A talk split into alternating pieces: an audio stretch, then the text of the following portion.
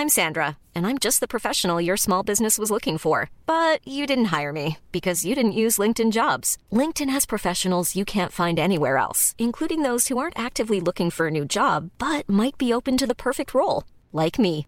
In a given month, over 70% of LinkedIn users don't visit other leading job sites. So if you're not looking on LinkedIn, you'll miss out on great candidates like Sandra. Start hiring professionals like a professional. Post your free job on linkedin.com/people today.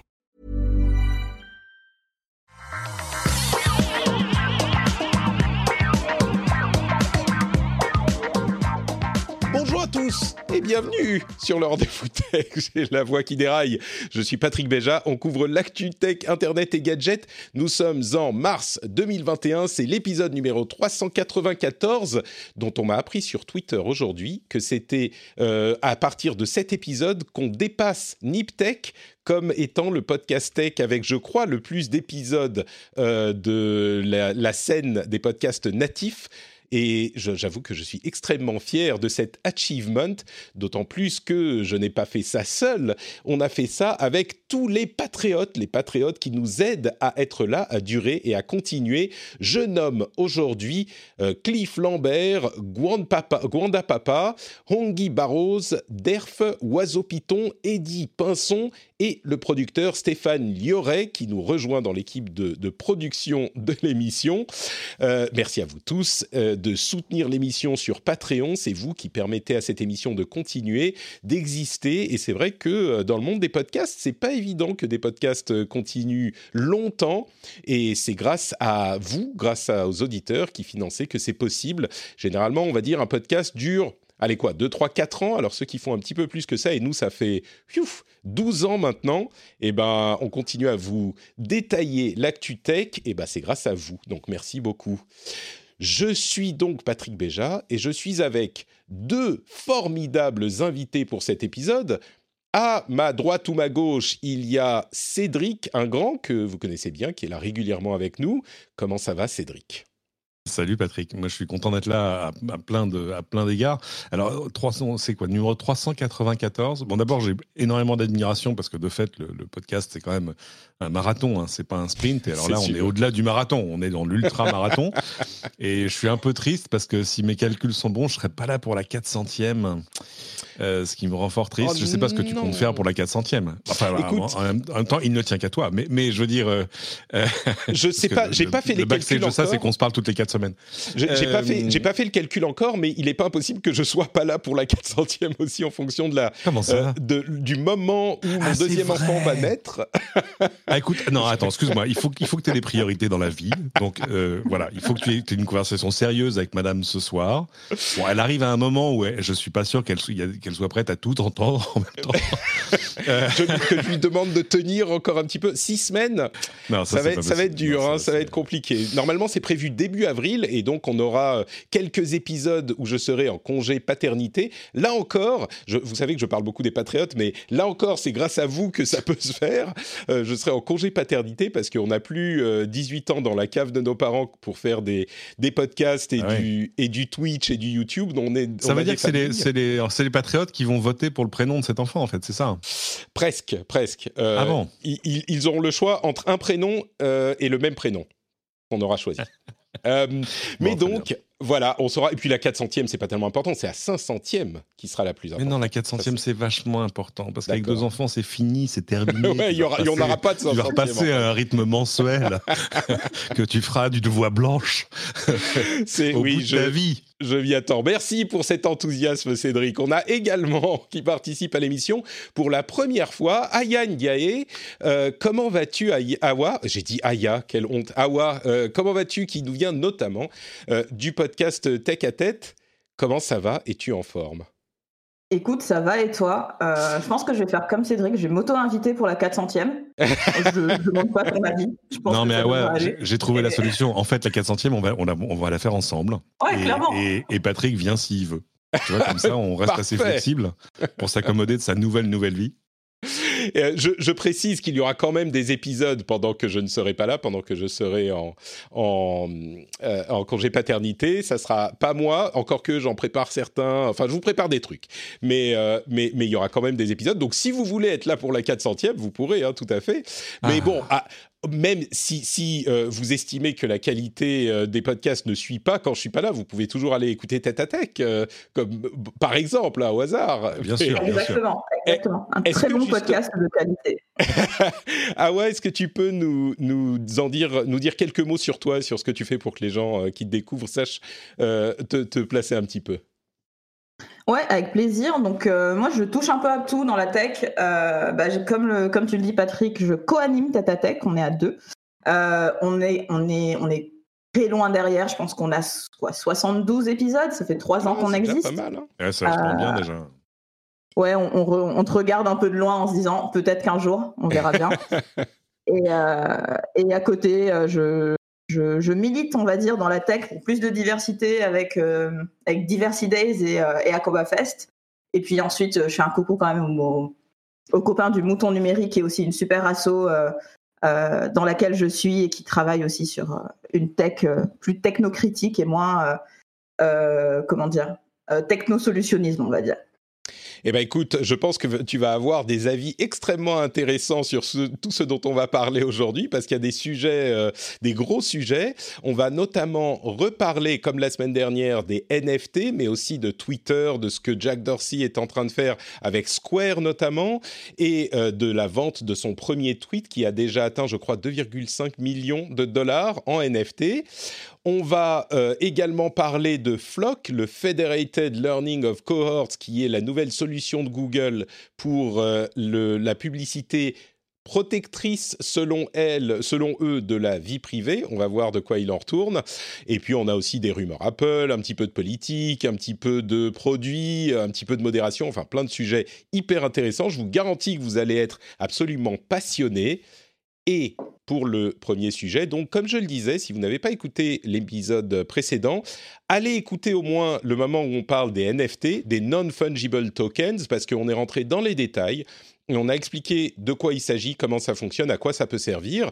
Et ça continue à faire euh, pas mal de bruit et pour une bonne raison. Donc on va continuer à en parler évidemment. Je vais résumer pour ceux qui savent pas de quoi il s'agit, donc en, vraiment en 30 secondes les NFT sont un élément de blockchain, de la technologie blockchain, qui permettent d'attribuer la propriété d'une œuvre qui est associée euh, au, token, au jeton en question, euh, et de la graver dans la blockchain, de manière à ce qu'on puisse savoir à qui appartient quelque chose. C'est pas forcément un objet numérique, hein, ça peut être ça peut être utilisé pour euh, traquer de manière euh, fiable, puisque c'est gravé dans la blockchain, la propriété d'objets physiques également, mais ça peut aussi servir pour des objets numériques, et on parle de n'importe quel objet numérique, comme par exemple le tout premier tweet de Jack Dorsey. Vous connaissez peut-être euh, ce tweet, il l'a euh, fait en 2006 et c'est assez célèbre. Il dit Just setting up my Twitter.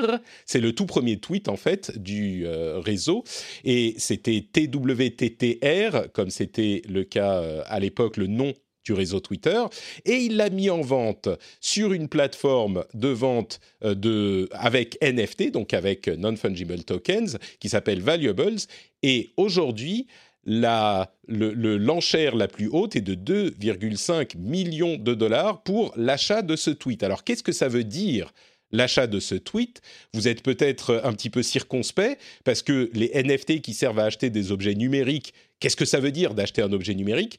Eh bien en fait, ça dépend de la manière dont le NFT est utilisé. On m'a beaucoup posé la question cette semaine, est-ce que ça veut dire qu'on a les droits sur l'objet en question? On parlait euh, la semaine dernière de vendre des épisodes du rendez-vous tech, par exemple. Combien de, d'euros, de, de, douzaines de centimes d'euros seriez-vous prêt à mettre dans la possession d'un épisode du rendez-vous tech?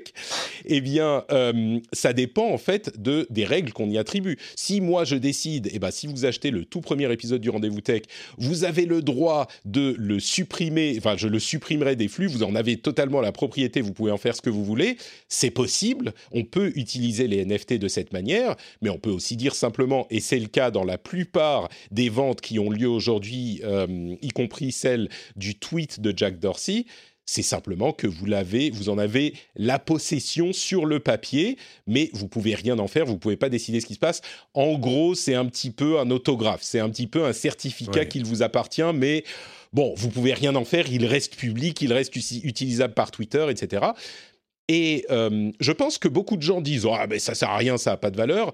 Je pense que ces gens mm. se trompent un petit peu, que ça a une certaine valeur dans un monde où tout est duplicable à l'infini l'idée même de se dire qu'on a euh, la propriété de quelque chose, même s'il reste public, je crois que ça a une certaine valeur. Enfin, clairement, euh, des gens qui payent 2,5 millions de dollars pour le premier tweet de Jacques Dorsey, ça montre qu'au moins certains euh, estiment que ça vaut quelque chose. Et les collectionneurs savent de quoi il s'agit.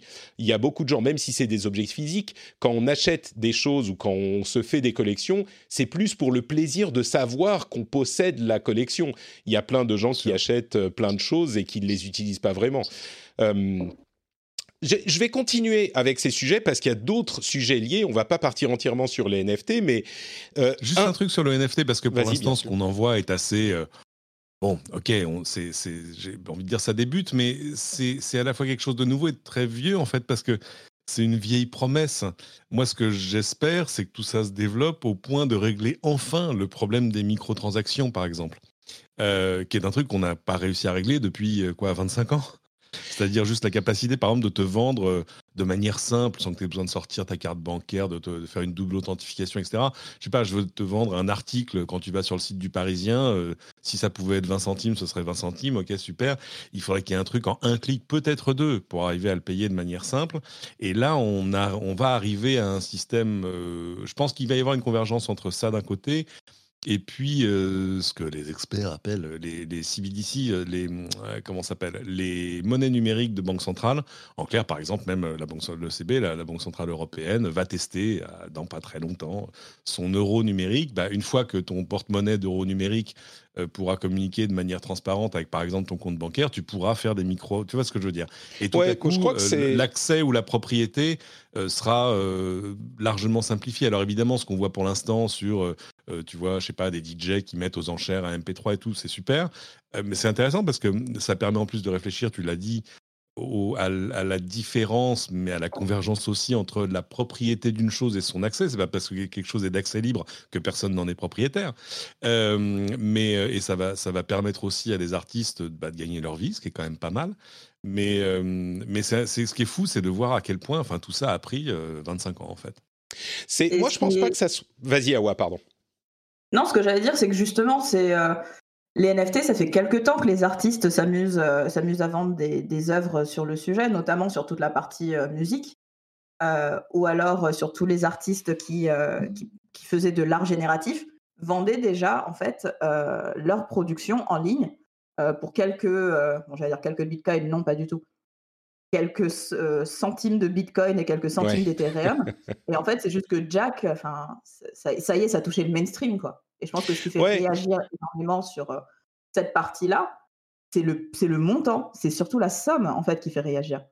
Bah, je crois qu'il y a effectivement quelque chose. C'est de, l'auto-marketing par l'acheteur. L'acheteur, il a eu sa propre euh, crypto-monnaie à promouvoir, etc. Donc, euh, pour lui, c'est une dépense marketing. C'est un truc pour arriver à se mettre en avant, même si 2 millions et demi, c'est quand même du vrai argent. Mais moi, bah, j'aurais préféré acheter la barbe de Jack Dorsey. Mais celle-là, celle-là, je pense qu'elle est euh, le jour où elle partira, elle partira pour bien plus de 2,5 millions. Elle est majestueuse. Elle est non, elle est un petit peu moche, je trouve.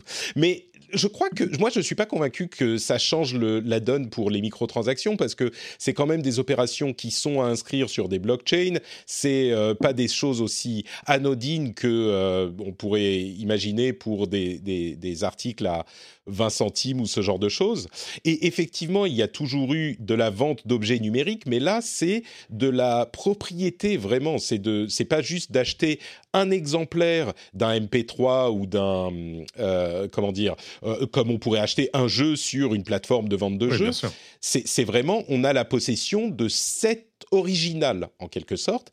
Et justement, c'est intéressant ce que vous dites tous les deux par rapport à l'autre événement dans ce domaine, c'est le fait que Square, donc la société de paiement de Jack Dorsey, a racheté Tidal, la euh, société de streaming de musique de Jay-Z, euh, qui donc est une société de streaming de musique comme on en connaît plusieurs, qui n'a pas le succès fou euh, que connaît depuis des années Spotify ou même les gros du, du, marché comme Apple ou Google, mais qui existe depuis un moment et qui est déjà en place. Et on peut se demander pourquoi est-ce que Square, une société de paiement, rachèterait une un service de streaming de musique.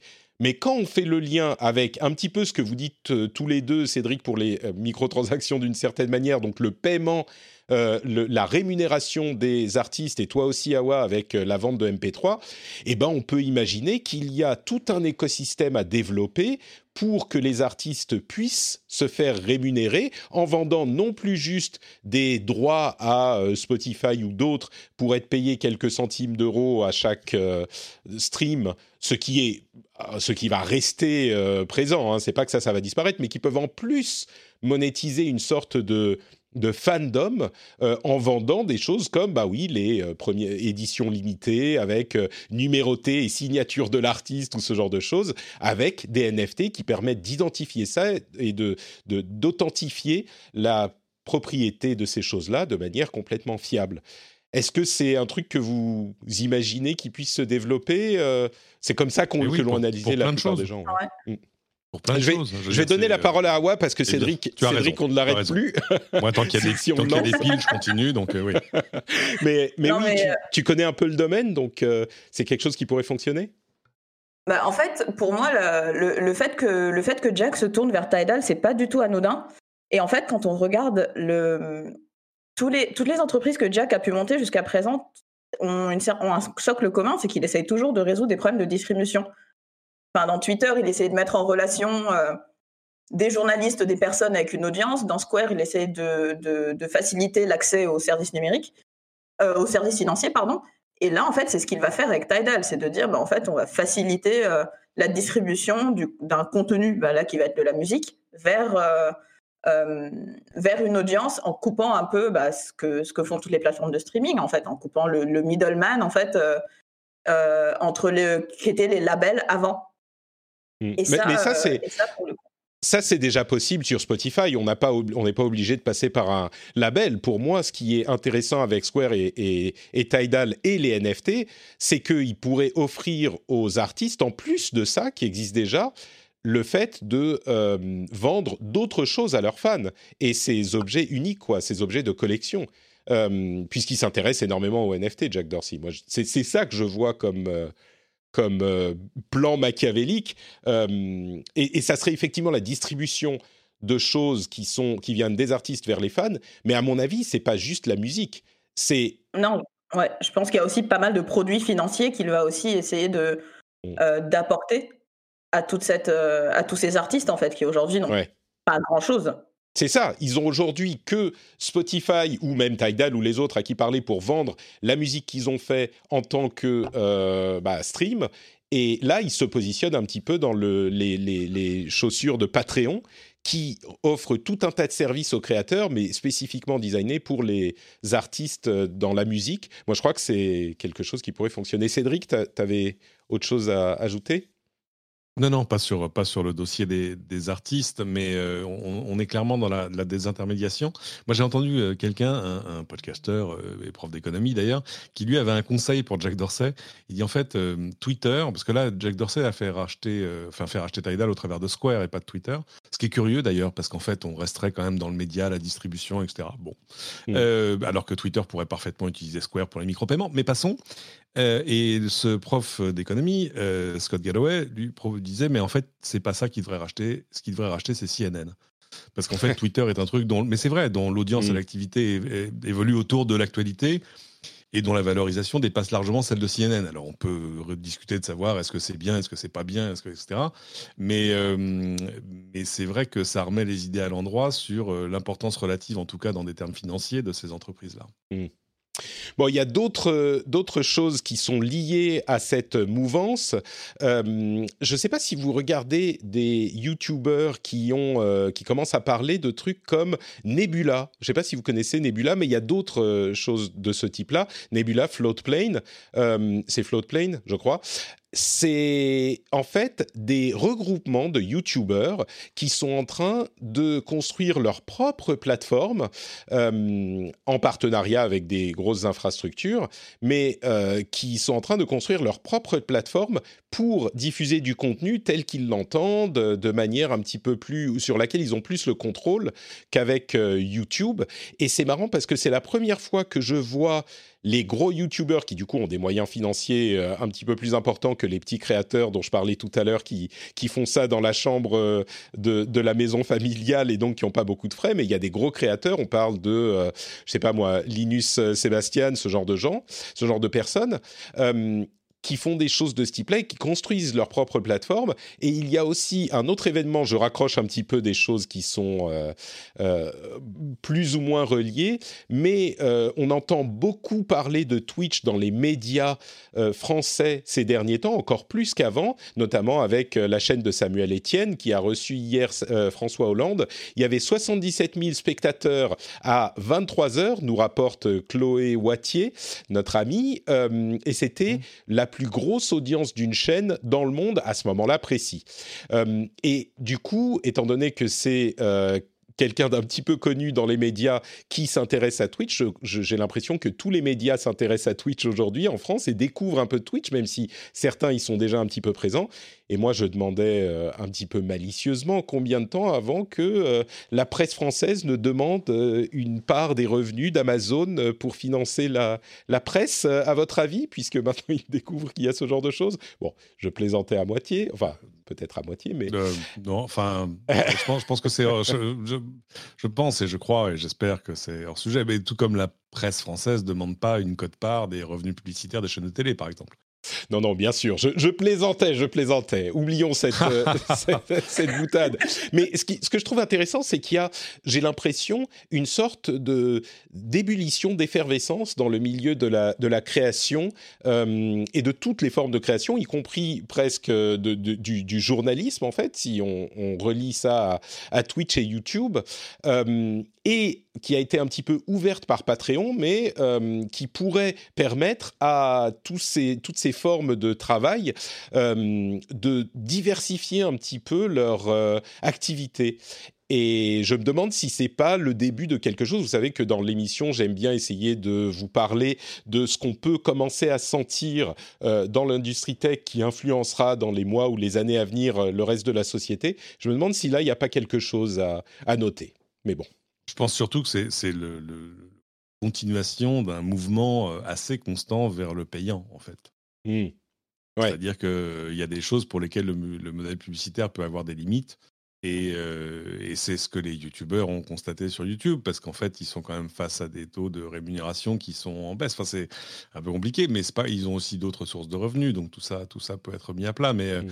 mais évidemment, euh, c'est nettement plus facile ne serait-ce que de, comment dire, de planifier un peu euh, ce qui, tu vois, ce qui va se passer devant toi dans l'année à venir. Euh, si tu, si tu dis, bah voilà, aujourd'hui j'ai X milliers d'abonnés, ils payent tant. Enfin, tu vois, tout à coup, tu es, face à un, revenu euh, récurrent que tu peux planifier dans le temps. Enfin, c'est autre bah, chose. C'est bon, alors tiens, sur cette vidéo-là, j'ai pas, ils ont passé qu'une pub, et alors celle-là, elle a été démonétisée. Enfin, tu vois. Sur, la, sur les plateformes en question, effectivement, c'est des plateformes qui fonctionnent avec abonnement, avec des, des, prix euh, beaucoup plus faibles, évidemment, que des choses comme euh, Netflix. On est de, dans, dans une poignée d'euros, mais c'est des plateformes avec abonnement. Et effectivement, sur YouTube, euh, les publicités ne, ne rémunèrent pas les, les, grosses chaînes, même si sur les grosses, grosses, ça représente des sommes importantes. les publicités, généralement, d'après ce que je sais, ça représente que quoi, 20-30% des, des, revenus, même des grosses, grosses chaînes. Donc ça euh, ça suffirait pas à les faire fonctionner telles qu'elles fonctionnent. Quoi. Et en plus de, de cette question de, de, revenus que peuvent apporter euh, YouTube et euh, les, les, pubs dessus, je pense qu'il y a aussi le problème de, de l'incompréhension que la plupart des créateurs, notamment les YouTubeurs, ont par rapport à YouTube. Il y a très souvent des cas où des très gros créateurs sont en conflit direct et extrêmement public avec YouTube en disant on ne comprend pas vos décisions, on ne sait pas pourquoi on a été démotisé, on ne sait pas pourquoi notre chaîne vient de se faire ban.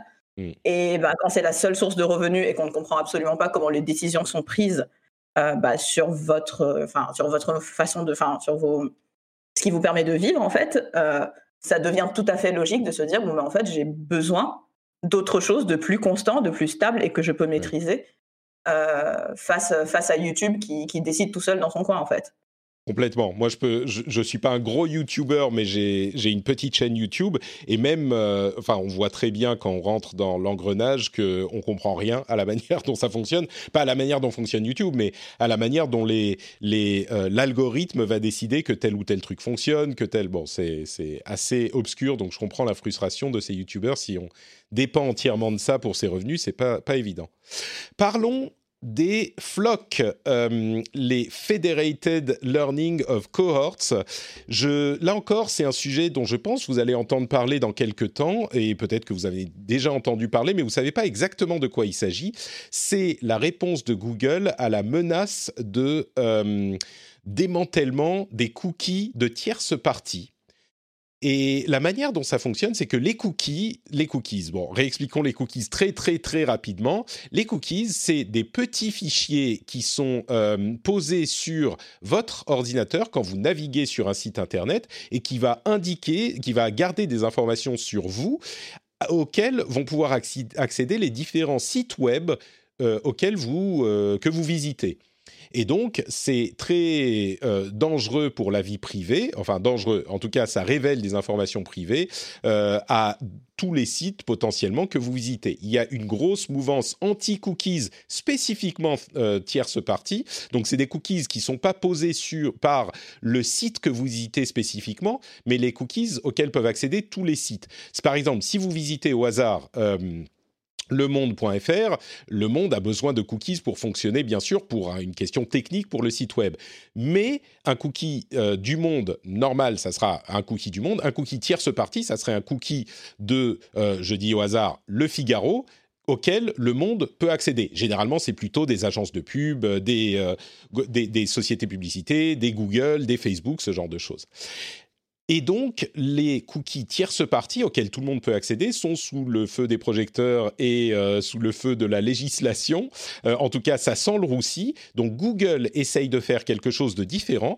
Et ce quelque chose de différent, ça s'appelle le FLOC, Federated euh, Learning of Cohorts. En gros, c'est flock, c'est une nuée, c'est comment on appelle ça Des oiseaux. Une, oui, un flock, une nuée. Une nuée d'oiseaux, c'est ça. Et la manière dont ça fonctionne, au départ, je me disais ah bah c'est euh, des trucs qui sont euh, fédérés par euh, des groupes de plusieurs milliers d'internautes, c'est pas identifiant personnellement, donc c'est pas si mal. Et puis j'ai lu l'article que je mettrai dans la newsletter de l'IFF, l'Electronic Frontier Foundation, qui se bat pour la vie privée et depuis depuis très longtemps sur Internet et qui sont quand même, ils sont généralement assez remontés, donc il, faut prendre ce qu'ils disent souvent avec un tout petit grain de sel, mais il n'empêche, ce qu'ils disent euh, sur le fonctionnement est assez factuel et assez quand même inquiétant. En gros, ce qu'ils disent, c'est euh, bah, les cookies, c'était pas bien, et Flock, c'est pas bien non plus. Euh, ne, ne, ne, buvez pas le Kool-Aid que vous vend Google, c'est pas du tout une solution qui est protectrice de votre vie privée. En gros, la manière dont ça fonctionne, c'est que le navigateur que vous utilisez, qui sera compatible avec Flock, créera un profil sur vous en fonction des sites que vous visitez. Toutes les semaines, il mettra à jour ce profil et il vous associera à un groupe de personnes qui ont un profil similaire et ne partagera avec les sites web que vous visitez que ce groupe, ce flock, cette nuée. Et le groupe devrait avoir, euh, en théorie, au, minimum quelques milliers de personnes. Et donc, il n'y aura effectivement pas d'informations individuelles sur vous, très personnelles, qui vous identifieront. Il y aura simplement un groupe de comportements auquel vous appartenez, qui sera euh, identifié sur les sites web que vous visitez. Alors, en théorie, c'est mieux que euh, ce qui se passe avec les cookies. Et je pense que concrètement, effectivement, on, est dans une situation où c'est mieux que les cookies. Mais ce qu'il pointe du doigt, il y a plusieurs choses qu'il mentionne, c'est que bah, les groupes en question, en fait, c'est des groupes comportementaux, sociaux, peut-être ethniques, peut-être très identifiables en fait. De la même manière qu'on peut micro-targeter sur Facebook ou sur Google ou sur d'autres, bah, on peut micro-targeter avec ces choses-là aussi. Et si on est dans ce type de logique, eh ben on va avoir des, des comment dire des, démographies euh, socioculturelles qui vont être identifiées. Et quand on a quelques milliers de personnes, bah, c'est pas énorme à l'échelle euh, bah, du monde entier, parce que c'est de ça qu'on parle. Si on a un groupe qui représente quelques milliers de personnes, c'est très très très précis. Et en plus de ça, on a en plus de ces flocs, donc de cette identité du groupe là, qui peut être associée à votre identifiant si vous vous connectez sur un site web. C'est-à-dire que euh, si vous avez un site web sur lequel vous vous connectez avec votre identité euh, unique, que ça soit euh, votre compte sur, bah, puisqu'on parlait du Monde, Le Monde par exemple, mais bien sûr tous les sites qui utilisent Google, eh ben, vous avez été identifié uniquement, vous avez été associé à ce floc-là auquel vous êtes associé, et du coup, il devient très très simple d'avoir un début beaucoup plus euh, euh, précis ou en tout cas très précis pour commencer à vous identifier individuellement. Alors peut-être que ça donne un petit peu plus de pouvoir à ceux qui ont ce type de euh, grosse audience et qui ont du contenu euh, sur leur euh, plateforme à eux, ce qu'on appelle le contenu first party, et donc ça donne plus de pouvoir aux informations que peuvent avoir sur vous ces gros sites par rapport à la jungle que c'était jusqu'à maintenant où tout le monde pouvait avoir accès à tout. Et ça, c'est peut-être un avantage pour ces gros sites qui auront un petit peu plus d'indépendance par rapport à Google. Mais il n'empêche, c'est pas du tout une solution idéale comme on et, la raison pour laquelle j'en parle, c'est que j'ai lu beaucoup de rapports sur le sujet et vous, vous me connaissez, hein, moi je suis pas euh, ni pour ni contre, j'essaye de voir les choses euh, euh, vraiment de, de, de manière aussi objective que possible et j'ai lu beaucoup de rapports sur le sujet, sur l'analyse des flocs qui étaient quand même assez euh, copier-coller de ce que dit Google. quoi. J'ai pas vu beaucoup de personnes dans les cercles tech même qui allaient regarder exactement comment ça fonctionnait et ce que ça voulait dire. Et quand on regarde effectivement comment ça fonctionne, on se doute bien qu'il y a un loup, euh, que bon, on fait pas trop trop confiance à Google sur la question de la pub, qui vont bien euh, devoir faire un truc qui va les avantager à eux. Mais quand on voit comment ça fonctionne, on se rend compte que bah oui, ça donne une identification qui est quasiment aussi dangereuse, voire par certains aspects de fingerprinting euh, encore plus dangereuse que celle qu'on avait avant, ou en tout cas aussi dangereuse que celle qu'on avait avant. Donc bon, je ne sais pas si vous voulez vous exprimer. Ouais, t'es pas d'accord, Cédric. Vas-y, on va se fighter. Pas d'accord. Je ne suis pas d'accord. Mais non, parce que tu l'as, tu dit très bien. Le, problème, c'est le fingerprinting, c'est-à-dire arriver à t'identifier toi, euh, avec euh, tous les, toutes les conséquences plus ou moins casse-pieds euh, qu'on a vu jusque-là. Tu vois, ça va de tu as cherché un truc sur un site d'e-commerce et tout à coup, euh, le truc que tu as cherché, tu le vois apparaître en pub sur tous les sites que tu visites derrière. Ça, on appelle ça le retargeting. Alors ça, de fait, euh, pour des annonceurs, c'est un truc qui a une énorme valeur parce que tout à coup, on sait ce que le truc que tu, que tu veux acheter à cet instant précis. Bon, bref, donc évidemment, on va pas te lâcher mais c'est intenable sur le long terme. Enfin, je veux dire, c'est, tellement. Surtout quand on, quand on te retarget toujours alors que tu as déjà acheté le truc. Donc, c'est genre, lâchez-moi la grappe, c'est bon, je l'ai acheté, la chaise, ça va. Euh, et euh, il y, a deux, y a deux aspects à ça. Un, euh, je pense qu'ils se sont aperçus que, de fait, on peut affiner jusqu'à l'extrême, jusqu'à l'infini quasiment, le, ton, ton, profil publicitaire. Tu vois, dire, alors voilà, donc Patrick, c'est un homme, il est français, il a plus de 40 ans. Il est beau, il, est intelligent, il est sympathique. En tout cas, en tout cas il, a, il a l'air de lire des trucs. il, est objectif, apparemment. mais complètement, complètement. Merci à vous. Il a dû faire des études parce qu'il lit, des, il lit des articles avec des, avec des mots de plus de trois syllabes, enfin tout ça. Bon. Euh, et puis, apparemment, il a un intérêt pour le jeu vidéo, la technologie, euh, que sais-je, les relations internationales, la politique et le reste. Bon, très bien. Mais le, le truc, c'est qu'en fait, au-delà du retargeting, c'est-à-dire de l'annonceur qui dit non, moi j'ai envie de pouvoir euh, suivre jusqu'au bout du monde le type qui allait chercher une fois un truc sur mon site, euh, l'annonceur moyen, euh, tu vois, je sais pas, la société d'assurance, la, compagnie du gaz, la marque de voiture, etc. Ça, dans l'ensemble, elle s'en fout. Elle, ce dont elle a besoin, c'est d'ailleurs ce qu'on utilise en pub un peu partout ailleurs, avec des bonheurs divers, c'est justement d'avoir un profil général. C'est de savoir que tu es un homme de 40 ans et machin, et peut-être que tu dois avoir, on en déduit, un niveau de revenu qui doit être en gros, en gros de X, etc., etc., et que donc tu rentres dans leur cible. Ils n'ont pas forcément besoin de savoir que, tu vois, de... ils n'ont pas, ils pas besoin de, de savoir que c'est toi. Je suis d'accord, euh, complètement. Mais quand on parle, bon, un homme de 40 ans, intelligent, beau, etc., il y en a euh, quand même pas mal en France, tu vois, euh, qui, qui. Non, non, et puis il a dû faire des recherches en ligne, donc on sait qu'il va avoir probablement un enfant dans pas longtemps. Tout ça. Il y a quand même des infos qui sont. Mais c'est ça. Non, mais c'est ça que je veux dire. Ce que je veux dire, c'est que en fait, c'est pas juste une catégorie socio-professionnelle CSP+. Si on parle de nuées de flocs de quelques milliers de personnes, c'est beaucoup beaucoup plus précis que juste euh, bon euh, Patrick il doit avoir euh, j'allais dire il doit avoir 15 000 euros aujourd'hui à claquer parce qu'il est CSS plus plus plus plus. Non il a un enfant donc en fait il a besoin de 15 000 euros en plus pour survivre. Mais mais c'est beaucoup plus précis que ça donc, euh, je ne sais pas si on peut. J'ai tendance à penser que c'est s'il fallait trouver une analogie, c'est un peu un profil qui s'arrête, euh, tu vois, presque au seuil de ta maison en disant mm. bon, il, il, habite là, ok, il a une maison, c'est là, je vois qu'il y a une voiture là, il y a, il y a d'accord, il y a une poussette devant le truc, ok. C'est ça. Tu vois, tu, tu ah, Est-ce que le seuil de la maison, c'est pas déjà trop proche Merci à, voir. Ah, c'est ça, c'est ça le souci aussi. C'est euh, peut-être qu'en fait l'échelle qu'il faudrait, c'est l'échelle de ta ville. Et encore la ville, c'est encore beaucoup, bah, trop, beaucoup trop proche. C'est ah compliqué parce que la ville, ça veut plus rien des gens qui sont tellement différents, ça veut plus rien. Ça. Bah enfin, si, la, localisation, ne serait-ce que pour te servir une pub dans la bonne langue. Oui, d'accord, mais, euh, c'est aussi ça le souci, quoi. C'est que en face de, de ces flocs, c'est toujours la même question qui se pose de, protection et de respect euh, de la vie privée. Moi, la première question que j'ai à chaque fois, c'est toujours l'intentionnalité de Google. Pourquoi maintenant? Pourquoi aujourd'hui? Alors justement, euh, c'était la deuxième partie de mon exposé. Euh, non, c'est pas ça. C'est qu'en fait, ils sont, que, ils sont aperçus d'un truc, c'est que pour leurs annonceurs, avoir un truc, euh, avoir en gros le profil de Patrick, hein, c'est pas très payant. Avoir le profil de 3000 personnes comme Patrick, ça c'est pas mmh. mal. et surtout, ça arrive à un moment où ils ont compris que le curseur était allé trop loin, en fait. Et que, un, ça n'avait pas d'intérêt euh, énorme en termes de business, et que deux, on avait dépassé les limites de l'acceptabilité. Et il le voit avec ce qui est en train d'arriver à Facebook, qui lui euh, se, débat dans des trucs où ils en, ils en, viennent à dire oui, non, mais nous, on est là pour euh, protéger les, les PME. Pardon? Mais, Marc, mais qu'est-ce que tu dis? Mais tu es à peine humain. C'est un peu les, bons derniers sur le sujet quand même, Google. Enfin, je veux dire, Mozilla a commencé à le faire l'année dernière ou celle d'avant.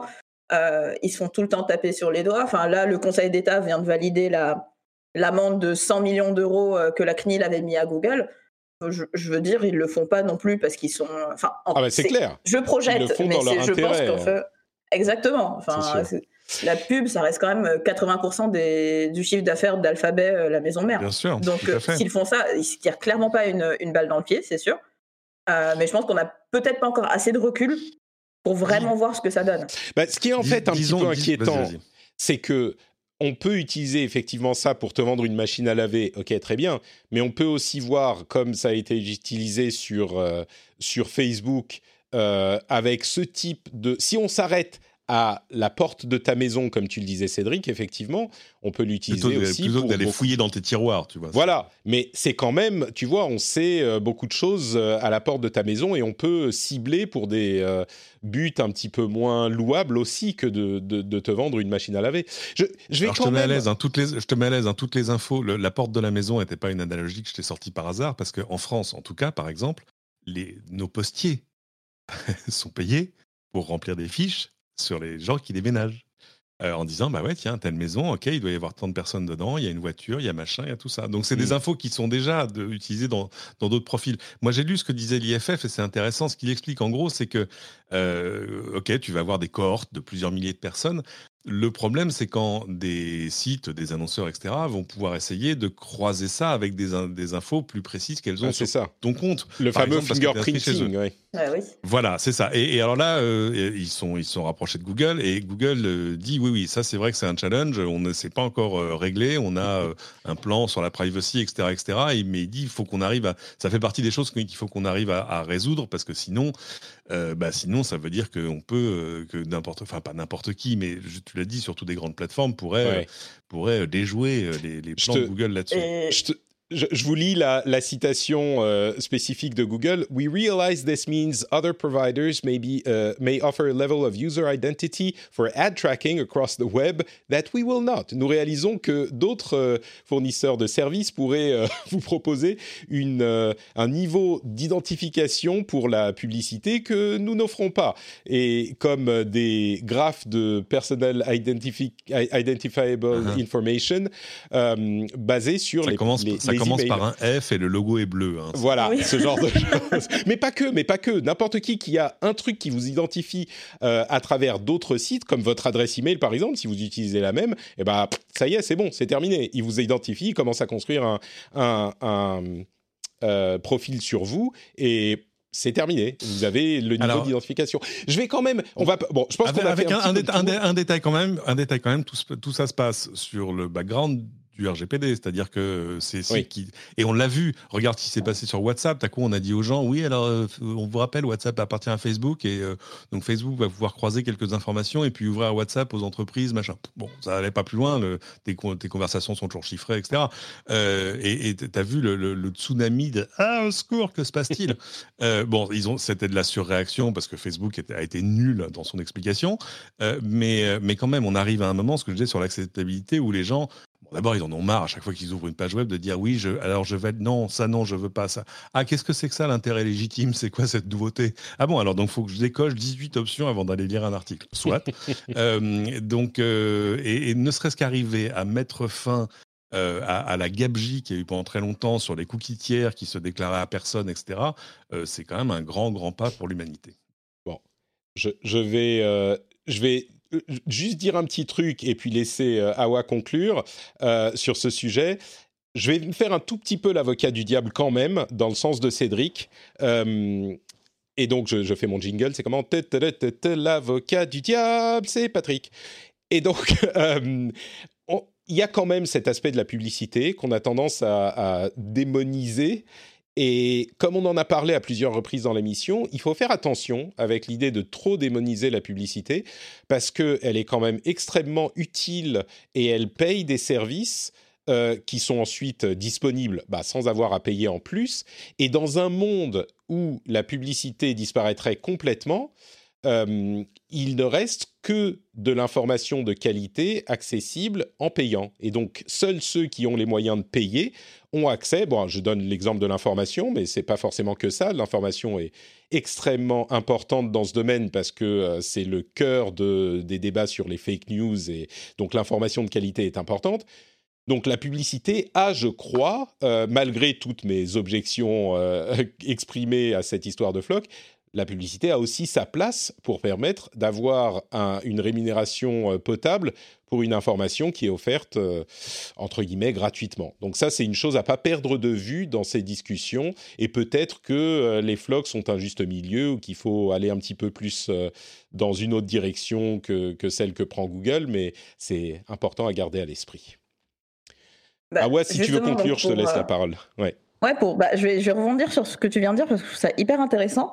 Euh, bah, juste avant, on parlait du, euh, de cette idée que les gens étaient prêts à payer pour avoir accès à du contenu exclusif et du contenu de qualité. Donc, si on fait un, pas en arrière sur la publicité pour donner un peu plus d'accès, euh, pour, dire que les gens en fait sont prêts à payer pour avoir accès à du contenu, en fait, j'ai envie de dire, c'est pas plus grave. Ça a l'air d'être le mouvement, en tout cas, vers lequel on, on va. on le voit notamment avec l'essor des newsletters payantes. Et ensuite, euh, cette idée de se dire, bah, en fait, euh, on va couper l'accès à toutes les personnes qui n'ont pas les moyens de payer pour y avoir accès. Enfin, c'est déjà un peu le cas, j'ai envie de dire. On, paye, on paye de nos, de nos vies privées, en fait. On paye peut-être pas de façon monétaire, financière, mais on paye quelque chose. Et on paye le fait que, bah, Peut-être que euh, aujourd'hui, ils s'arrêtent au pas de notre porte, mais peut-être que demain, on se dira bon, bah, tant pis, euh, ils ouvrent nos tiroirs et puis, enfin, tant pis quoi. non, mais c'est ça le problème, c'est que si on retire la possibilité de payer avec notre vie privée, pour schématiser effectivement ce qu'est la publicité, si on retire cette possibilité et si on dit aux gens bon bah maintenant la seule information, un tout petit peu de qualité qui existe, il faut ouvrir le portefeuille pour. Il y aura plein de gens qui pourront pas le faire, qui pourront peut-être le faire sur euh, une source ou et encore, et des gens qui pourront pas le faire. Et c'est tout le cœur du débat sur les fake news et la manipulation des gens avec euh, des, informations de qualité plus que discutable. et, du coup, l'idée d'avoir la pub qui permet d'avoir accès à ces choses-là en payant un peu avec notre vie privée, c'est quelque chose qu'il qui, serait dangereux de retirer complètement. Comme on le dit dans la chatroom, il faut faire la différence entre la pub et le traçage. Et je crois que peut-être qu'il y a un équilibre à trouver entre pub et traçage pour tracer moins mais euh, avoir de la pub quand même. Peut-être que c'est là la réponse. Mais euh, pour, pour, répondre à ce que tu disais, Awa, c'est ça le problème. Si on n'a plus la possibilité de payer avec notre vie privée, on ne pourra payer qu'avec notre argent. Et je ne sais pas si ce scénario de société est, vraiment souhaitable si on va à cet extrême. Bah, je ne sais pas, parce qu'aujourd'hui, les extrêmes, on les a atteints. C'est-à-dire que, effectivement, la nuance entre pub et traçage, mais euh, aujourd'hui, quand on regarde les conséquences de Facebook sur la démocratie, j'ai envie de dire, on, on le paye déjà à ce prix. Non, mais c'est exactement la... Mais c'est ça, la question.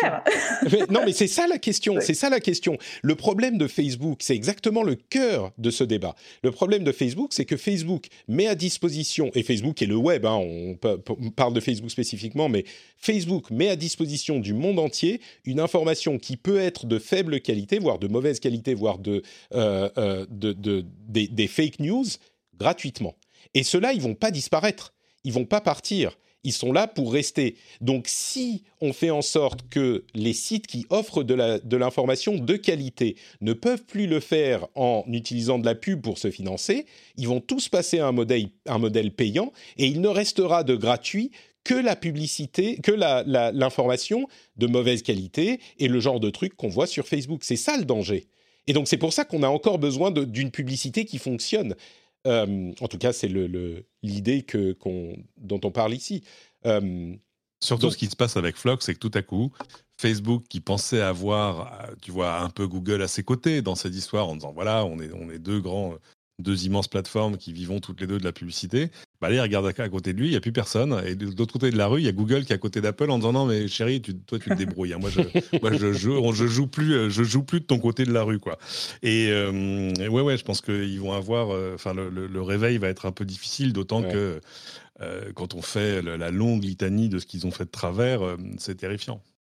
Bon, on va, on va avancer. Je veux répondre à deux euh, choses qu'on dit dans la chatroom. D'une part, on nous dit payer, toujours payer. C'est vrai qu'on a dit payer beaucoup. Mais euh, les enfants, je comprends que ça soit pas super euh, sympathique de payer tout le temps. Mais si vous trouvez des journalistes qui font du travail de qualité gratuitement, eh ben, je vous montrerai un monde où on peut tout avoir sans payer. Je, je, crois que malheureusement, le travail de qualité n'existe pas sans rémunération. Et si vous pensez qu'on pourrait le faire, je vous encourage à aller voir votre employeur euh, demain et lui dire que vous pouvez travailler sans euh, salaire, que finalement, en fait, c'est pas la peine. Donc ça, c'est la première chose. L'autre chose, c'est la, question qu'on nous demande, qu'on nous pose, c'est euh, est-ce qu'il serait possible d'avoir de la publicité sans traçage?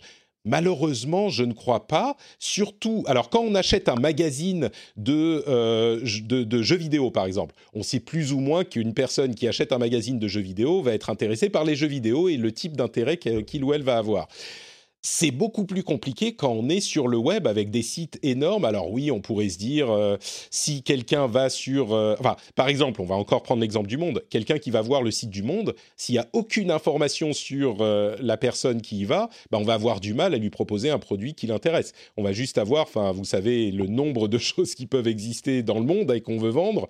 Bah, ça va être difficile. Alors on peut baser ça uniquement sur la page que la personne va visiter, mais je vous assure que ça ne sera pas assez précis pour donner quelque chose qui résultera dans euh, bah, un acte de, visite ou d'achat, et donc la publicité n'aura plus de valeur. Donc sans traçage, sans traçage c'est compliqué. Moi je crois qu'il faut trouver le bon équilibre pour le bon traçage, euh, et ça c'est un débat qu'on n'a pas, n'est pas prêt de résoudre. quoi.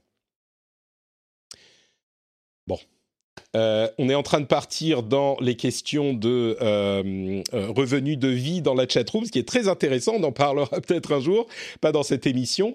Mais je vous propose de parler de la manière dont moi je vis pour une petite seconde. Vous voyez cette transition absolument incroyable. revenons aux vraies questions.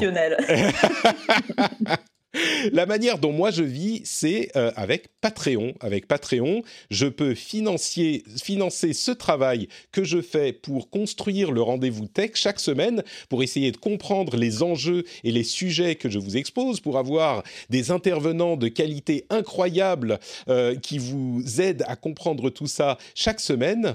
Et euh, tout ça, ça se passe grâce au financement des auditeurs qui vont sur patreon.com slash rdvtech et qui vont décider de donner, ah, pas grand-chose, hein, vous pouvez donner un euro, deux euros pour un épisode, c'est le prix d'un café, le prix d'un croissant, pour avoir euh, l'épisode dans vos oreilles toutes les semaines. Si vous appréciez la euh, manière dont se passent les émissions et si vous passez un bon moment, si vous rigolez un petit peu et si vous apprenez quelque chose, peut-être que ça serait euh, approprié pour vous de vous dire, bah, je vais aller voir sur patreon.com slash rdvtech et regarder si ça pourrait être sympa. Je dis, regardez si ça pourrait être sympa parce que euh, ça correspond aussi à des bonus que vous allez avoir, comme par exemple le fait d'avoir les timecodes pour passer d'un moment de l'émission à l'autre s'il y a des sujets qui vous intéressent moins. Vous n'allez pas avoir les pubs du tout. On parle de pubs justement pour que l'émission soit accessible sans payer. Mais si vous ne l'appréciez pas, bah, vous avez le choix.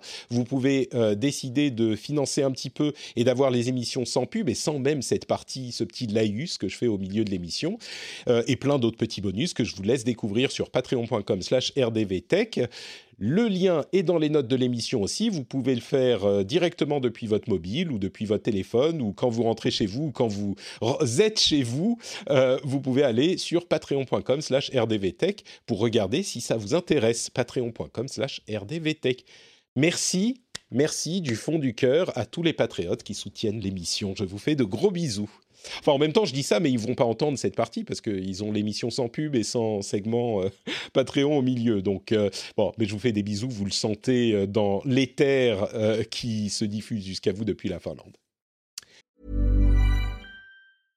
Imagine the softest sheets you've ever felt. Now imagine them getting even softer over time. That's what you'll feel with Bowl and Branch's organic cotton sheets. In a recent customer survey, 96% replied that Bowl and Branch sheets get softer with every wash. Start getting your best night's sleep in these sheets that get softer and softer for years to come. Try their sheets with a 30-night guarantee. Plus, get 15% off your first order at bowlandbranch.com. Code BUTTERY. Exclusions apply. See site for details. This Mother's Day, celebrate the extraordinary women in your life with a heartfelt gift from Blue Nile. Whether it's for your mom, a mother figure, or yourself as a mom, find that perfect piece to express your love and appreciation. Explore Blue Nile's exquisite pearls and mesmerizing gemstones that she's sure to love. Enjoy fast shipping options like guaranteed free shipping and returns. Make this Mother's Day unforgettable with a piece from Blue Nile. Right now, get up to 50% off at BlueNile.com. That's BlueNile.com. Bon, on a fait très long sur ces sujets qui étaient passionnants, mais on a maintenant d'autres petits sujets à couvrir aussi. Euh, comme par exemple, allez, une petite dose de rumeur Apple. On aurait un keynote qui dévoilerait enfin les, les AirTags, vous savez, ces petits, euh, euh, ces petits jetons qui permettraient de géolocaliser, de les géolocaliser très facilement. Ce keynote arriverait le 23 mars et ils, ils ont ajouté chez Apple une protection contre le fait justement de suivre à la trace des personnes qu'on ne devrait pas pouvoir suivre à la trace, c'est-à-dire que ils ont mis euh, dans leur système euh, de localisation un moyen de, euh, de, de, tracer un jeton, un AirTag, qui serait près de vous trop souvent et qui ne vous appartient pas. Donc, s'il émet le petit signal, vous allez pouvoir le, le, le, comment dire, l'identifier. Il va vous signaler Eh, mais il y a un jeton là, il y a un AirTag dans votre sac, j'ai l'impression, il ne devrait pas être là. Ceci dit, question intéressante, est-ce que euh, les utilisateurs Android en bénéficieront? C'est-à-dire que si on met un jeton dans le sac de quelqu'un qui a un téléphone euh, Apple, bah ça va, il va être prévenu. Mais si on met un jeton dans la poche de manteau de quelqu'un qui a un téléphone Android, on va pouvoir, euh, on va pouvoir les tracer. Hmm. bon. ça comme tu le fais aujourd'hui avec un tile, avec, avec tout ce qui existe déjà en la matière. Hein. C'est pas et c'est une vraie question parce que tout ça existe depuis tellement longtemps. Moi, je pensais qu'ils étaient déjà passés à autre chose.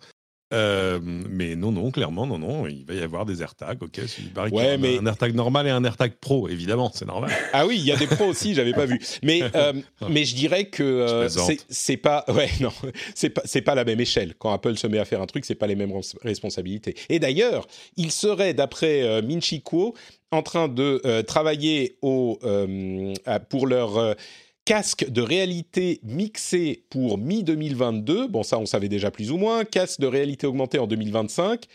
Et, alors là, on rentre un peu dans la science-fiction, à un système de lentilles de contact connectées avec écran pour 2030 à 2040. Alors, on est un peu flou, hein, Ah. on est un peu vague. Mm. Mais euh, 2030 à 2040. Non, mais vous, non, mais vous n'êtes pas sérieux, quoi. 2030 à écoute, c'est 2040. Minchi Kuo, c'est pas moi. Oui. hein. Mais c'est c'est ça, c'est pour sortir en même temps que la voiture volante. C'est ça, exactement. Dans les années Tu 2000. prends on zéro risque à dire absolument n'importe quoi. Et euh, moi, je De veux toute façon, bien on que. s'en souviendra pas en 2040, donc euh, ils peuvent très bien nous le promettre. ça, euh. 2040. Enfin, qui, qui, ça, y a- y a- ça existe, hein, je veux dire, dans, dans les labos de recherche, mais là de recherche plus pure et dure, il y a des trucs où, euh, que, où tu projettes en disant voilà, on va, on va suivre l'évolution d'une technologie et construire avec pendant 10, 20, 30 ans. Moi, je me souviens, dans les labos d'Intel, par exemple, j'avais vu des gens qui travaillaient sur. Comment euh, créer de- une, une matière intelligente à base de nanorobots, tu vois, le truc passionnant. Sinon, évidemment, la démo qui te faisait, le nanorobot, il faisait quand même la taille d'un sucre encore, donc on n'était pas encore Ouais. au nanorobot. Et tu disais, mais attendez, c'est un peu, c'est un peu brouillon votre histoire. Oui, non, mais attendez, revenez dans 25 ans. Ah, d'accord, ok, là je comprends. Mais quand on te parle d'un produit qui va arriver dans 20 ans, enfin, non, mais soyez Bah, Bah après, Apple euh, surfe énormément sur la hype. Enfin, c'est c'est comme ça aussi que, que, leur business model fonctionne. quoi. C'est par anticipation, on est hyper hype et puis ensuite euh, on voit Je ce qui arrive, si on ça- se dit bon, c'est déjà pas mal. Je, je suis pas sûr que ça c'est des informations qui voudraient, euh, à- à- Non. qu'ils voudraient qu'elles soient, dont ils voudraient qu'elles soient publiques. Eux, ils sortent sur la hype des trucs qu'ils annoncent au moment où ils les annoncent. Ils font, ils surfent pas sur la hype Ah des oui. rumeurs Apple. Donc, euh, je suis pas sûr que ça soit le genre. Ou, de ou truc alors à très court quoi. terme, ou alors dans des cas très précis, quand ils vont annoncer des choses euh, qu'ils n'ont pas déjà en magasin. C'est-à-dire qu'en gros, euh, quand préannoncer quelque chose va rien leur coûter en vente et va juste potentiellement peut-être coûter un peu à la, à la concurrence. Mais là, si tu veux, personne se dit ah ils vont sortir des lunettes de VR en 2040. Vite, il faut que j'achète des actions. Enfin, je veux bien qu'on soit tous en train de planifier notre retraite, mais mais c'est un peu loin encore. Bon, je vois que vous avez été déçus par cette histoire-là. Parlons un petit peu de Elon Musk et de Starlink. Je voulais le mentionner parce que, alors, euh, il y a un groupe de députés, la France Insoumise spécifiquement, euh, qui, a voulu- qui veut faire voter un amendement pour interdire euh, Starlink en France. C'est alors, c'est basé sur. Euh, comment dire C'est basé sur tout un tas de spéculations plus ou moins justifiées sur la question de l'astronomie euh, amateur, euh, la question de l'encombrement de, le- de l'espace, dont on a déjà parlé à plusieurs reprises. Moi, j'ai l'impression que c'est pas forcément la priorité dans ce genre de, combat sur la technologie.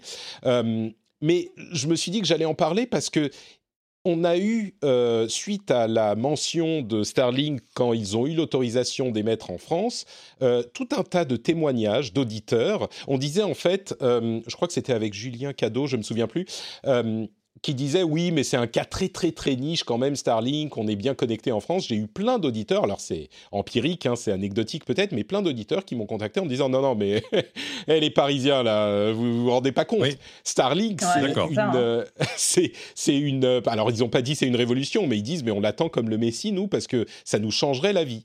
Et, euh, et donc je voulais remettre un petit peu dans le contexte euh, ce genre de, de discussion. Ça peut être une vraie avancée au niveau de la connexion internet qui est évidemment essentielle pour certains en France, d'après euh, les auditeurs qui m'ont contacté en tout cas.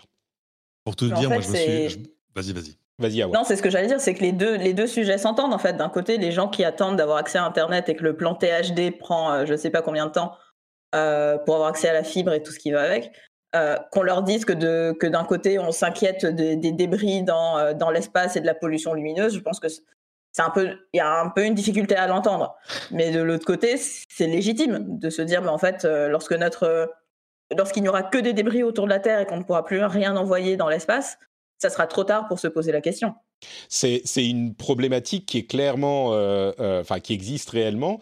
Euh, on demande dans la chat room, mais l'espace c'est pas infini. Le problème c'est tous ces satellites sont en très basse orbite et il y en a des milliers qui sont prévus, des dizaines de milliers, et du coup il y a une vraie préoccupation sur les impacts entre objets dans, à cette à cette orbite, la pollution lumineuse qui est un petit peu, d'après ce que j'ai compris des experts, c'est un petit peu euh, surfait cette préoccupation. En réalité, ça n'a pas un énorme impact et il, travaille en plus dessus. Mais il y a effectivement ces questions qui se posent.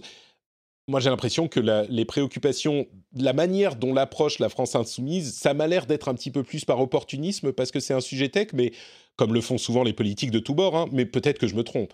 Euh, peut-être qu'ils ont vraiment une préoccupation là-dessus. Je suis pas sûr qu'ils aient chopé tous les tenants et aboutissants de l'histoire. Moi, pour tout dire, j'ai, euh, ça y est, je me suis inscrit euh, chez Starlink, pas pour moi, parce que j'habite en région parisienne et j'ai de la, la fibre pas chère qui fonctionne, mais pour ma maman qui est au bord de la mer en Bretagne. Alors, elle a une jolie vue, mais ça se paye en termes de débit ADSL. Euh, et, pourtant, elle est en pleine télécom vallée, comme on dit. Mais on lui dit, bah non, mais la fibre, c'est pas pour tout de suite parce qu'en fait, on fibre d'abord, et c'est normal. Les villages qui étaient déjà les, moins bien desservis par l'ADSL, c'est-à-dire que t'imagines des gens qui ont encore 1 méga, 2 mégas d'ADSL, mmh. enfin, l'horreur, l'horreur. Et, à qui, de fait, quand, quand tu leur dis, mais ça sert à rien de mettre des satellites, là, eux, évidemment, ils sont, ils sont tout, tout vert, rouge, jaune, en disant, non, mais chérie, tu ne sais pas quel est, quel est le problème réel. Alors, il faut le dire quand même, il y a, d'autres offres. Hein. Euh, du coup, j'ai creusé un peu parce qu'on n'a pas encore les vrais prix. Est-ce que vraiment ce sera 99 dollars par mois, ce qui fait un peu cher pour un Français?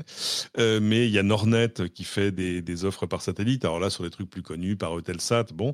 Oui, mais la, la, la, latence n'est pas la, même et le débit n'est pas le même. Oui, je sais. Mm. Mais ça, c'est parce que toi, tu as des problèmes de gamer, je te rassure. Ma maman n'a pas de problème de gamer.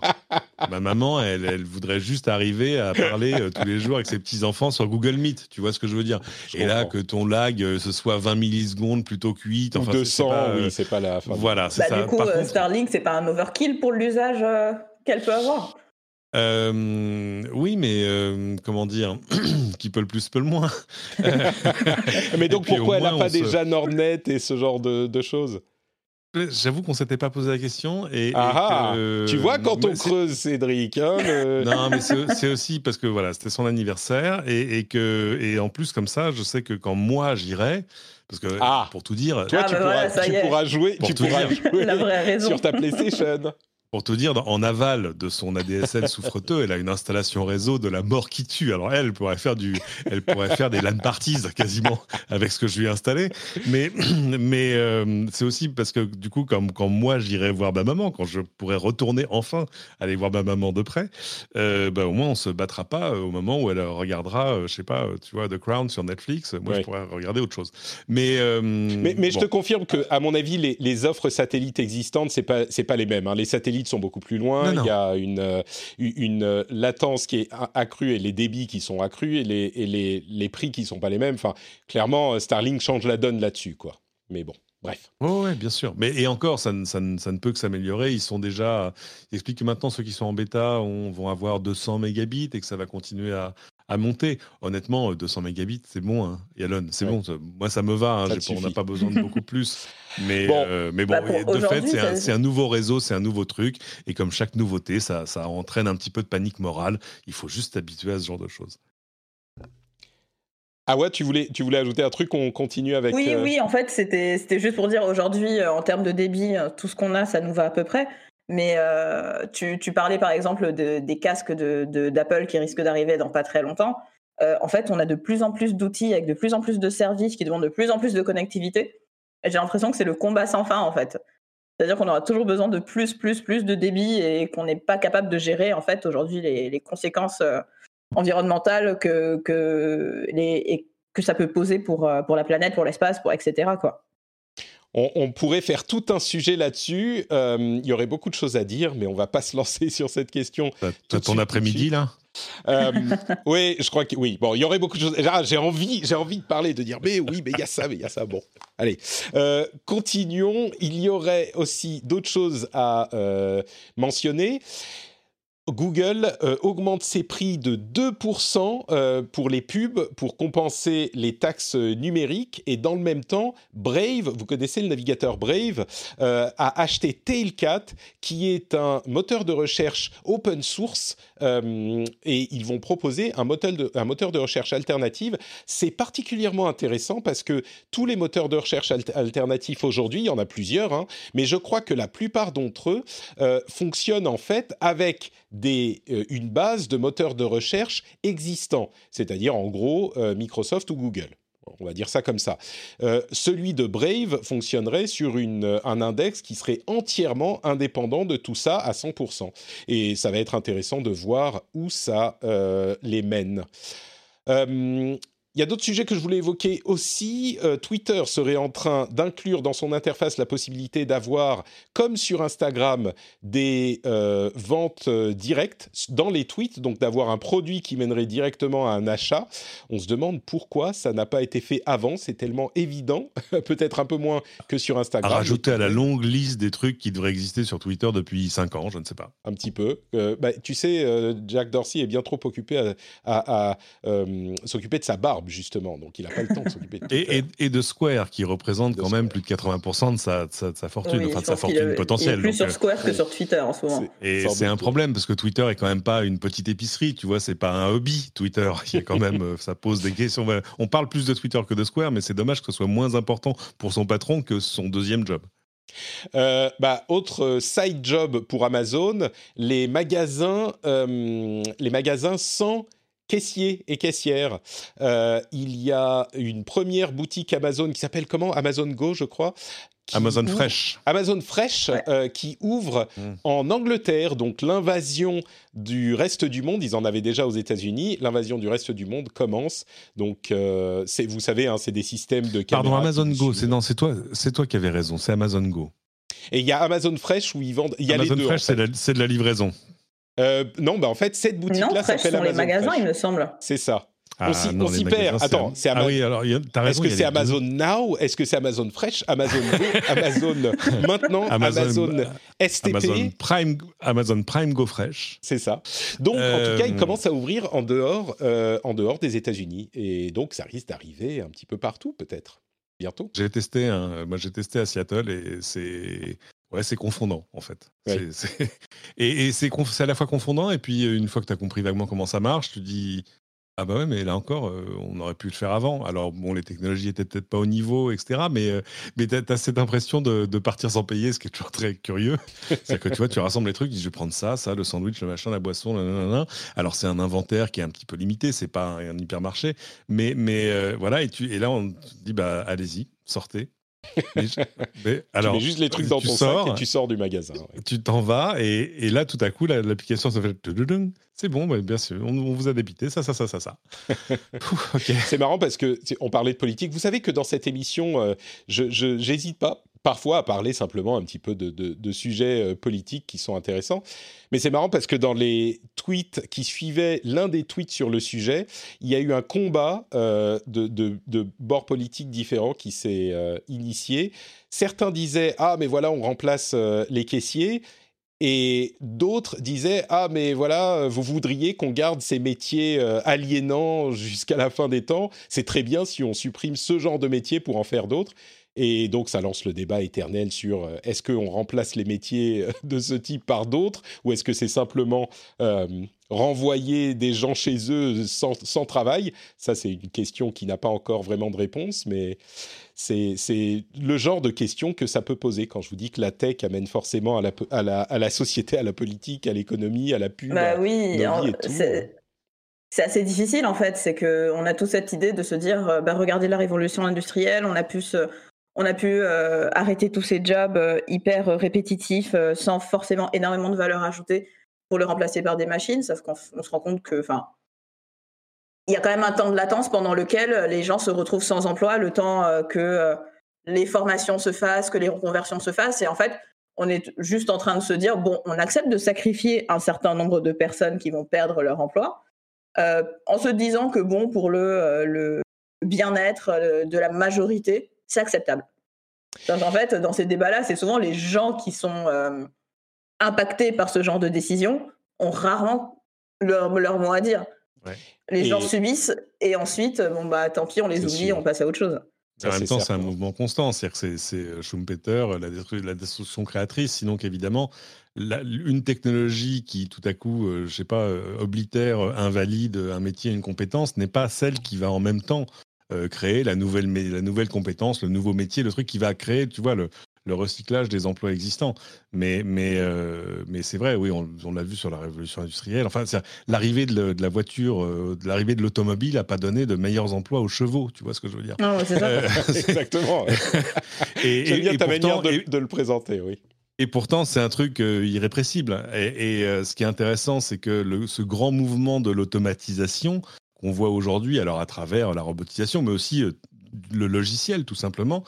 euh, Bah, ça, ce c'est de pile ce cas, c'est oui. que ce qui est en train de changer, c'est que, euh, comme, on- comme vous le disiez là tous les deux, c'est que avant c'était des choses qui attaquaient, j'ai envie de dire, le, le bas de l'échelle des emplois, c'est-à-dire les emplois les, les moins qualifiés, que ce soit dans l'industrie, même on le voit dans le service là. Ce qui est en train de se passer maintenant, c'est qu'on on attaque là le, le milieu de l'arbre des compétences, c'est-à-dire, je sais pas, regarde euh, à New York, euh, chez Goldman Sachs, avant ils avaient un plateau où il y avait 600 traders, et ben maintenant, non, il y avait 2000 traders, je et maintenant non, ils ont embauché 600 développeurs, il n'y a plus de traders. Euh, maintenant, c'est évidemment des robots qui passent les ordres. Et, et- là, je pense que tu vois, autant euh, si tu es ouvrier non qualifié, tu, connais cette menace-là parce qu'elle te- souffle dans le cou de manière euh, assez constante. Autant les gens qui ont fait, euh, tu vois, des, des- maths et des écoles de commerce et du reste pour devenir trader chez Goldman Sachs, ils pensaient pas que leur emploi était euh, fongible, Ouais. comme on dit dans les. Ouais, voilà, c'est ça. Mm. Je, vais, je vais dire que le, le jour, on, on- bon, je- c'est pas qu'on rigole, mais il y a peut-être des gens qui rigolent, mais le jour où euh, les- l'automatisation viendra euh, pousser les, les journalistes et les podcasteurs euh, dehors, on, on rigolera moins. En- encore que, on dit ça, mais c'est déjà le cas. hein, le métier de journaliste est beaucoup plus difficile aujourd'hui. Je vois de plus en plus d'articles qui ont en haut de l'article une euh, un petit bouton lisez cet article. Euh, c'est le cas sur The Verge. Il y a aussi une application que j'utilise pas mal d'ailleurs, une extension à mon navigateur Chrome qui s'appelle Podcastle, qui en fait lit simplement les articles. C'est en anglais uniquement, mais Ah, lit, pas lit à haute voix. Lit à haute voix, oui, oui, pardon. Ça, Ah oui, d'accord, je ne comprenais ça- pas. Il va, sur, il va sur des sites et là, il y a un bouton qui lui dit lis l'article. oui, enfin, c'est- pour ça que j'étais le- J'étais venu Pardon. pour ça à la base. Oui, je veux dire, je veux dire que ça, ça te lit à haute voix, euh, ça te fait une lecture avec une voix artificielle de l'article. Et on n'est pas loin de, je sais pas, un truc qui met plusieurs articles intéressants comme ça ensemble, te crée un podcast, et du coup, moi, j'ai plus de boulot.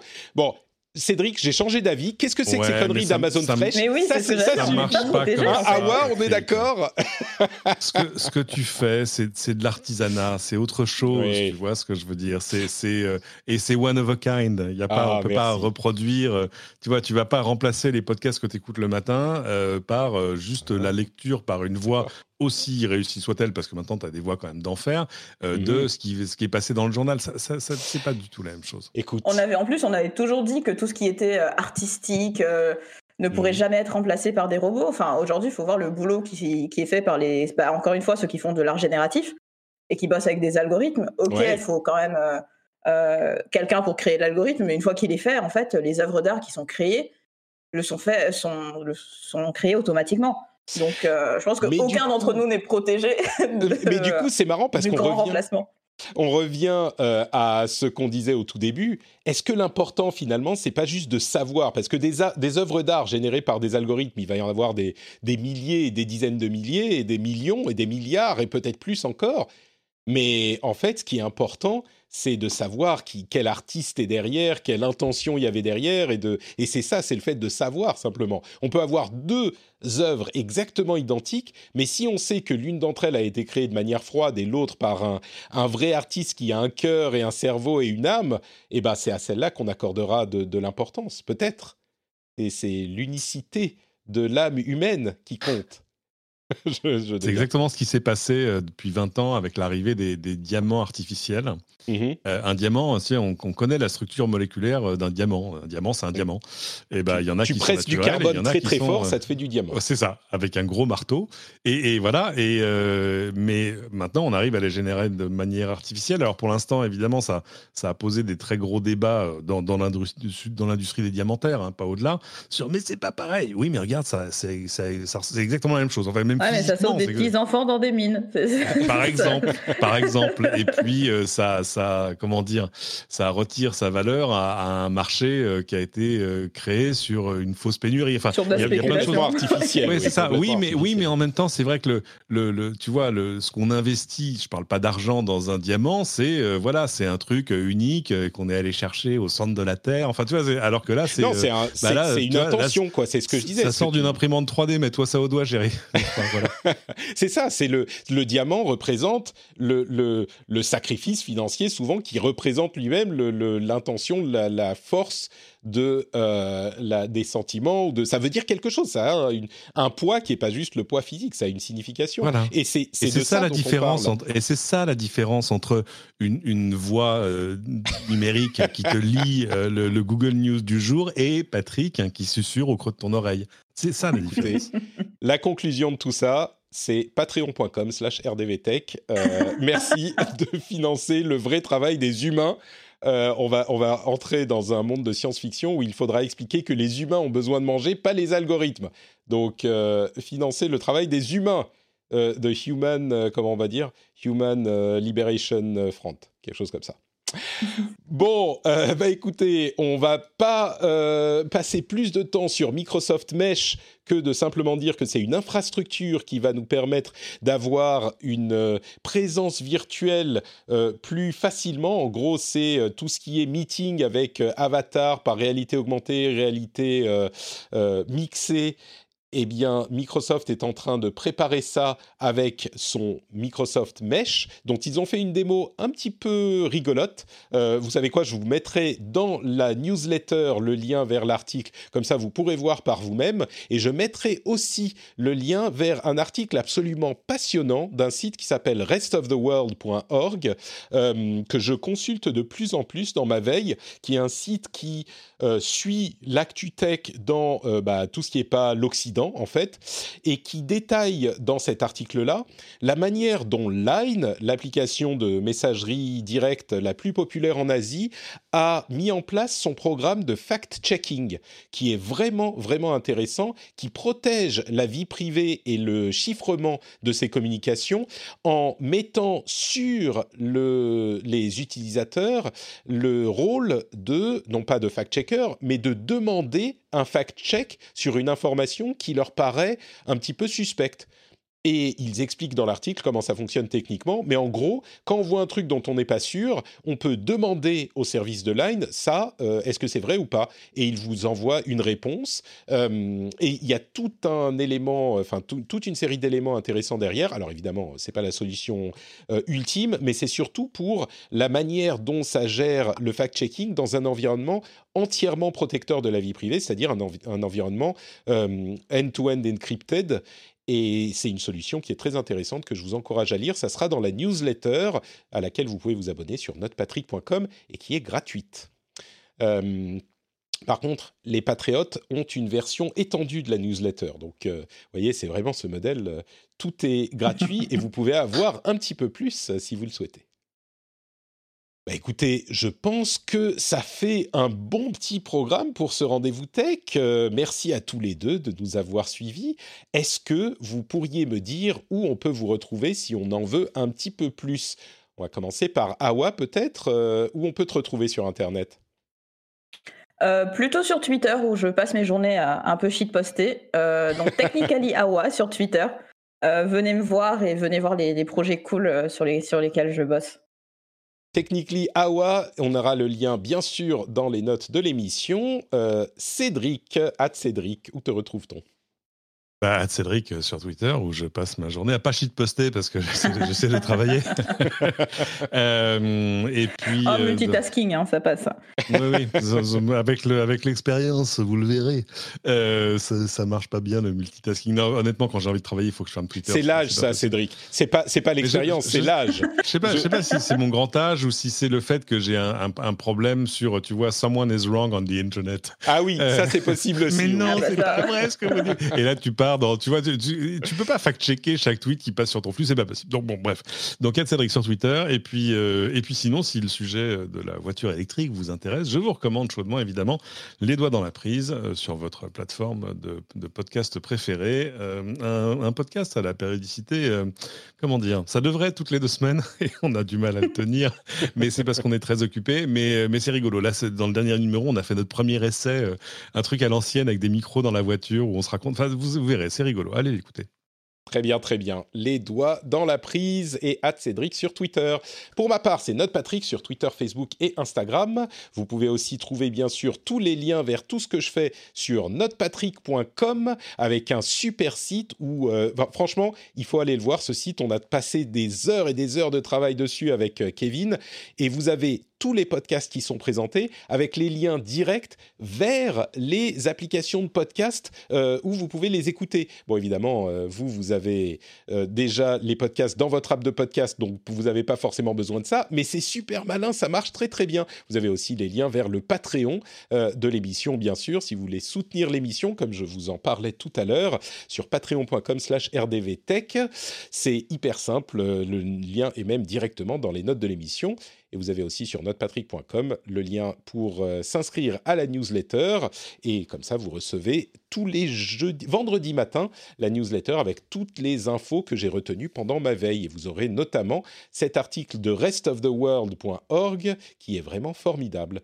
Je vous remercie tous de nous avoir suivis et je vous donne rendez-vous dans une petite semaine pour un nouvel épisode. Je vous fais de grosses bises et à très très vite. Ciao, ciao.